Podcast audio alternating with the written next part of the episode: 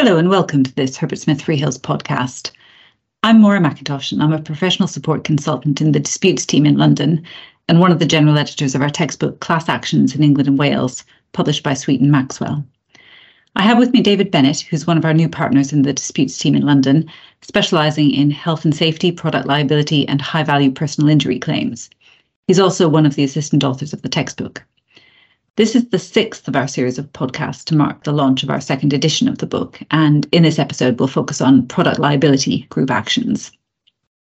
So, David, I think listeners will be very familiar with the sorts of product liability class actions that are brought in the US, where a claim can be brought on behalf of everyone that's bought a defective or, or dangerous product. But can you explain how product liability class actions are brought in England and Wales? Yes, thanks, Maura, and hello, everyone. Uh, in this jurisdiction, unlike the US, there is no general opt out class action mechanism that allows a single claimant to sue on behalf of all of those who've been affected by a particular wrongdoing, such as in our case, where a product on the market doesn't meet the required standards and causes personal injury or property damage, uh, that without the affected class having to be identified or brought into the action. Opt-out class actions more similar to the US model are possible for competition cases under the specific regime that applies in the Competition Appeal Tribunal, but not more broadly. It's also possible for claims that fall within the representative action procedure, which allows a claimant to sue on behalf of others with the same interest.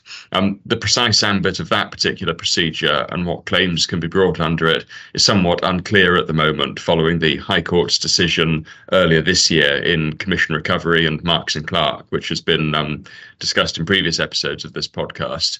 But for the moment, I think we can say it will be unlikely in most cases that product liability claims can be brought on a wholly opt out basis because of the differences that are likely to arise between the claims, particularly in relation to loss and damage. So, in general terms, claims will need to be issued on behalf of individual identified claimants on an opt in rather than opt out basis. Um, the claims will then be managed by the courts, often by way of a group litigation order or GLO, which will identify the common or related issues of fact or law which arise in the different cases. So, for example, whether a particular product is defective. Uh, and the GLO will put in place a group register to keep track of claims that raise those issues and will generally appoint a lead solicitor to represent the claimants. That said, quite often these cases are managed by the court in a very similar way to where there's a GLO, but without actually making a formal GLO. And one consequence of that is that the list of group litigation orders on the court website sometimes gives a misleadingly low impression of how many of these sorts of claims there have actually been. Anyway, wh- whether a GLO is made or not, these cases operate as essentially a collection of individual claims which are managed together rather than a single claim brought on behalf of the entire class that's been affected, as you'd have in, in the US. Thank you. Um, so how does the fact that these claims need to be brought on an opt in basis affect the dynamics uh, in, in terms of the, the viability of these cases? Well, it obviously means that the claimant law firms and litigation funders who support these cases, or you might may say tend to drive them forward, they need to be able to recruit claimants in sufficient numbers to make the case work financially. If there aren't enough claimants, then the case can't benefit from economies of scale in terms of the costs incurred and may not generate sufficient damages to allow the claimant firm or litigation funder to make a return on their investment. Um, in general terms, where a product is faulty, but the damage caused to individual claimants is very low level, even if there are very large numbers of individuals affected, it's not likely to be worthwhile for individuals to sign up to a group action. So, in consequence, it'll be very difficult to get the case off the ground. In contrast, where a product has caused significant damage to each individual, it's likely to be much easier to recruit claimants to join the action, and so the claim may be financially viable even if the overall pool of potential claimants is not so large. And that issue obviously doesn't arise, at least not in the same way, if you have an opt out class action mechanism, but it's absolutely crucial with an opt in regime. Um, one thing it means is that lots of product liability claims that might have been brought in the US are unlikely to see the light of day in England and Wales. Um, I think it's fair to say that as claimant firms and litigation funders operating here become more sophisticated over time, we are starting to catch up with other jurisdictions, and claims are now being brought in England and Wales that may not have been brought in the past. But still, the opt in regime definitely continues to make the landscape much more difficult for claimants.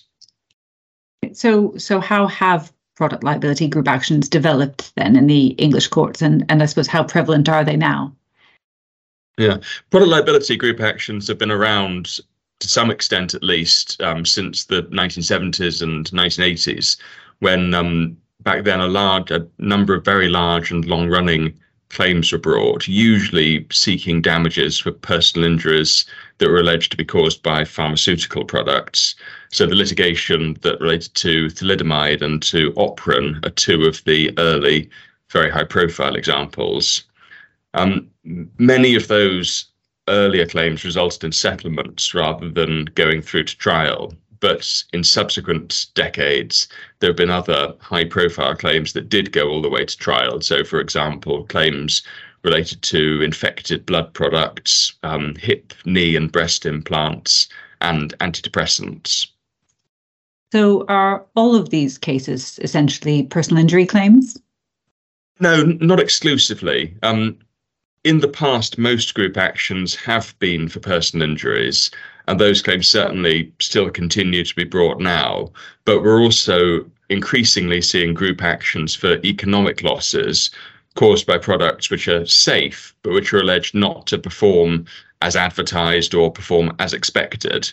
Um, a major example of this newer trend now is the so called Dieselgate litigation, uh, which relates to allegations that car manufacturers used so called defeat devices to reduce the emissions from their vehicles during statutory, statutory testing, but not in real world driving conditions. So, would you say that these claims, product liability claims, generally are, are an increasing risk for product manufacturers and suppliers? So, you know, in other words, are you seeing more of these group actions, either for personal injuries or economic losses? Yes, I wouldn't say there's been an explosion in product liability claims, and I think there's unlikely to be one, certainly while the mechanism for bringing that kind of claim remains opt in rather than opt out. But there's definitely been a steady growth since these claims first started to emerge at the end of the last century, more or less. And I think you know that that's in part due to changes in the law, such as the creation of a, a no fault liability regime for defective products under the Consumer Protection Act 1987. But I think it's been, it's been driven to a greater extent in more recent years by a number of other factors, um, including uh, the increasing availability of litigation funding, um, the arrival in the UK legal market of claimant firms with experience of pursuing class actions in the US and Australia with their more established class action regimes. And also wider societal trends such as consumer activism driven by social media has played a part. I mean, for example, I expect that whether or not you've ever owned a diesel car, you've probably received messages or seen ads on social media feeds inviting you to join the Dieselgate litigation. So that makes it all more prevalent. And there's also uh, the increasing levels of regulation of consumer products and increasing scrutiny by regulators for compliance with those regulations, all of which I think makes litigation more likely than than once it was. I think you know all of those trends that I've just described look set to continue. And so I think group actions in relation to defective products are only likely to continue to increase over time. Thanks. Uh, yeah, I, I, I, can see that. Um, so obviously, these are claims for loss or damage suffered as a result of defective or dangerous products. But um, can you talk a bit about what the legal base is for liability? So, how are the claims framed in terms of the the main causes of action that are pursued? Yeah, so there are there are a number of different causes of action that consumers can and typically do rely on. Um, the three most important and most common are uh, firstly, claims in contract. So, quite often for breach of the statutory implied term of satisfactory quality. Um, secondly, claims for tortious negligence, and thirdly, statutory claims under the Consumer Protection Act. Um, one trend is that increasingly groups of consumers are tending to bring claims in reliance on a mixture of these causes of action, including the, the three I've mentioned and, and others. I think in part that trend is arising because it allows consumers to include a broader range of claimants and defendants in the same action.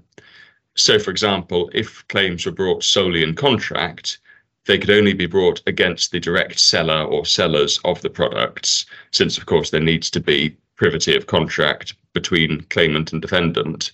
Whereas, alternatively, claims in negligence and claims under the Consumer Protection Act could also be brought against a much wider range of potential defendants, which you know could include manufacturers, certainly designers, installers, distributors, importers, even certification and testing bodies, and you know potentially many others in the supply chain, as well as retailers who would face uh, contractual claims. Uh, similarly, a contractual claim can only be brought by the direct purchaser, whereas the other causes of action aren't limited in that way, but can be brought by anybody potentially who suffered personal injury or other damage as a result of a defective product, even if they themselves didn't buy the product. And of course, that's you know like what happened in the, the, classic case of Donoghue and Stevenson back in the 1930s, where the House of Lords held that a customer who drank a bottle of ginger beer in a cafe could sue the manufacturer of the drink for personal injuries when the bottle was found to contain the decomposed remains of a snail. Um, there wasn't any co- contractual claim there because there was no direct contract between the cafe customer and the manufacturer, but there was a duty of care and negligence. And there are other um, advantages and disadvantages that come up between the different causes of action from a claimant's perspective. So, for example, with a, a contract claim, claimants only need to show that the contract was breached, and that might most obviously be because the products weren't of satisfactory quality or didn't comply with their description, and that damage was suffered as a result of that breach. There's no need in relation to a contractual claim for the claimant to show fault on the part of the seller. Conversely, with a claim in negligence, of course, the claimant does need to establish negligence. And with statutory claims under the Consumer Protection Act, there isn't necessarily need to establish fault, but there is a need to show that the product was unsafe. So in both of those cases, it can be a, a higher threshold than for a, a contract claim. Interesting, thanks. Um, I'm, I'm sure all our listeners will be very familiar with claims for breach of contract and claims in negligence, of course. But can you explain a bit more about claims under the Consumer Protection Act, which might be a bit less familiar to some? Yes, sure. Um, well, the Consumer Protection Act of 1987 um, provides a strict liability regime for products that are defective, um, subject to certain statutory defences, which, which I'll mention. Um, under the statutory definition, a product is defective if the safety of the product is not such as persons generally are entitled to expect. So essentially, defective for these purposes means unsafe. But safety in this context includes not only risks of death or personal injury, but also the safety of other products comp- comprised within the product and the risk of damage to um, to other personal property. Um, there have been surprisingly few cases brought under the Act, at least not cases that went all the way through to, to trial and judgment. Um, the focus of the main cases that there have been has been on how to assess whether or not a product is defective um, in accordance with the, the definition in the Act, and in particular, considering the question of what persons are generally entitled to expect. Um, the Act itself says that in considering this question, the court needs to look at all the circumstances, take all circumstances into account, and that those should include at least um, the marketing of the product, and any instructions or warnings that were given in relation to it. Um, also, what might reasonably be expected to be done with the product, and the time when the product was supplied.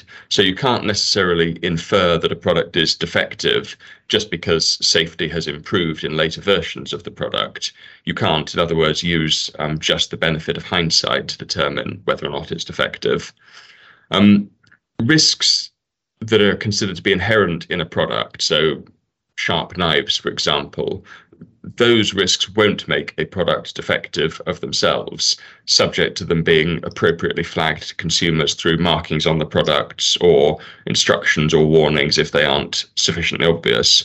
So, as I think that makes clear, although it is a strict liability regime under the Act, it's not a question of absolute safety, but rather it's a question of the level of safety that consumers are entitled to expect, which in itself ties into questions of reasonableness.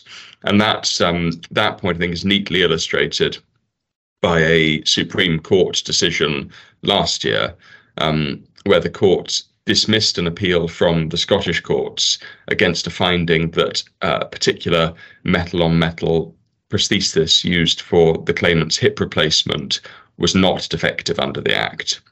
Um, essentially, the Supreme Court found that the, the um, implant wasn't defective because these sorts of prostheses have a, a natural and recognized tendency to wear over time and to shed metal debris that can cause soft tissue damage in the people using them. And importantly, the claimant hadn't been able to prove on the balance of probabilities that the product in question was any worse than alternative products that were available at the same time as his own prosthesis was supplied. Um, in reaching that view, the courts, um, both uh, at, at, first instance and on appeal, relied quite heavily on statistical evidence, which showed that the medical outcomes associated with the particular implant were within a range that was considered to be acceptable, and therefore it wasn't defective. Um, also, as I mentioned, there are certain statutory defences that um, defendants responsible for products can seek to rely on. Um, the burden, of course, is on the producer of the product to establish that one of these um, defences can be made good in order to escape liability.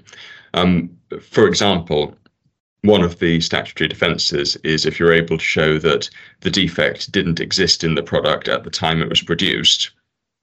Or another is that um, if you can show the defect was attributable to compliance with a legal requirement, or finally and importantly, if you can show as a producer of the product, if you can show that the state of scientific and technical knowledge at the time it was produced was such that you as the producer wouldn't be expected to have discovered the defect. So all of those are um, potential defences that producers can seek to rely on. Thank you, David. Um, well, I think that brings us to the end of our podcast. So I will just also say thank you to all of those listening, and we'll be back with further editions of this series.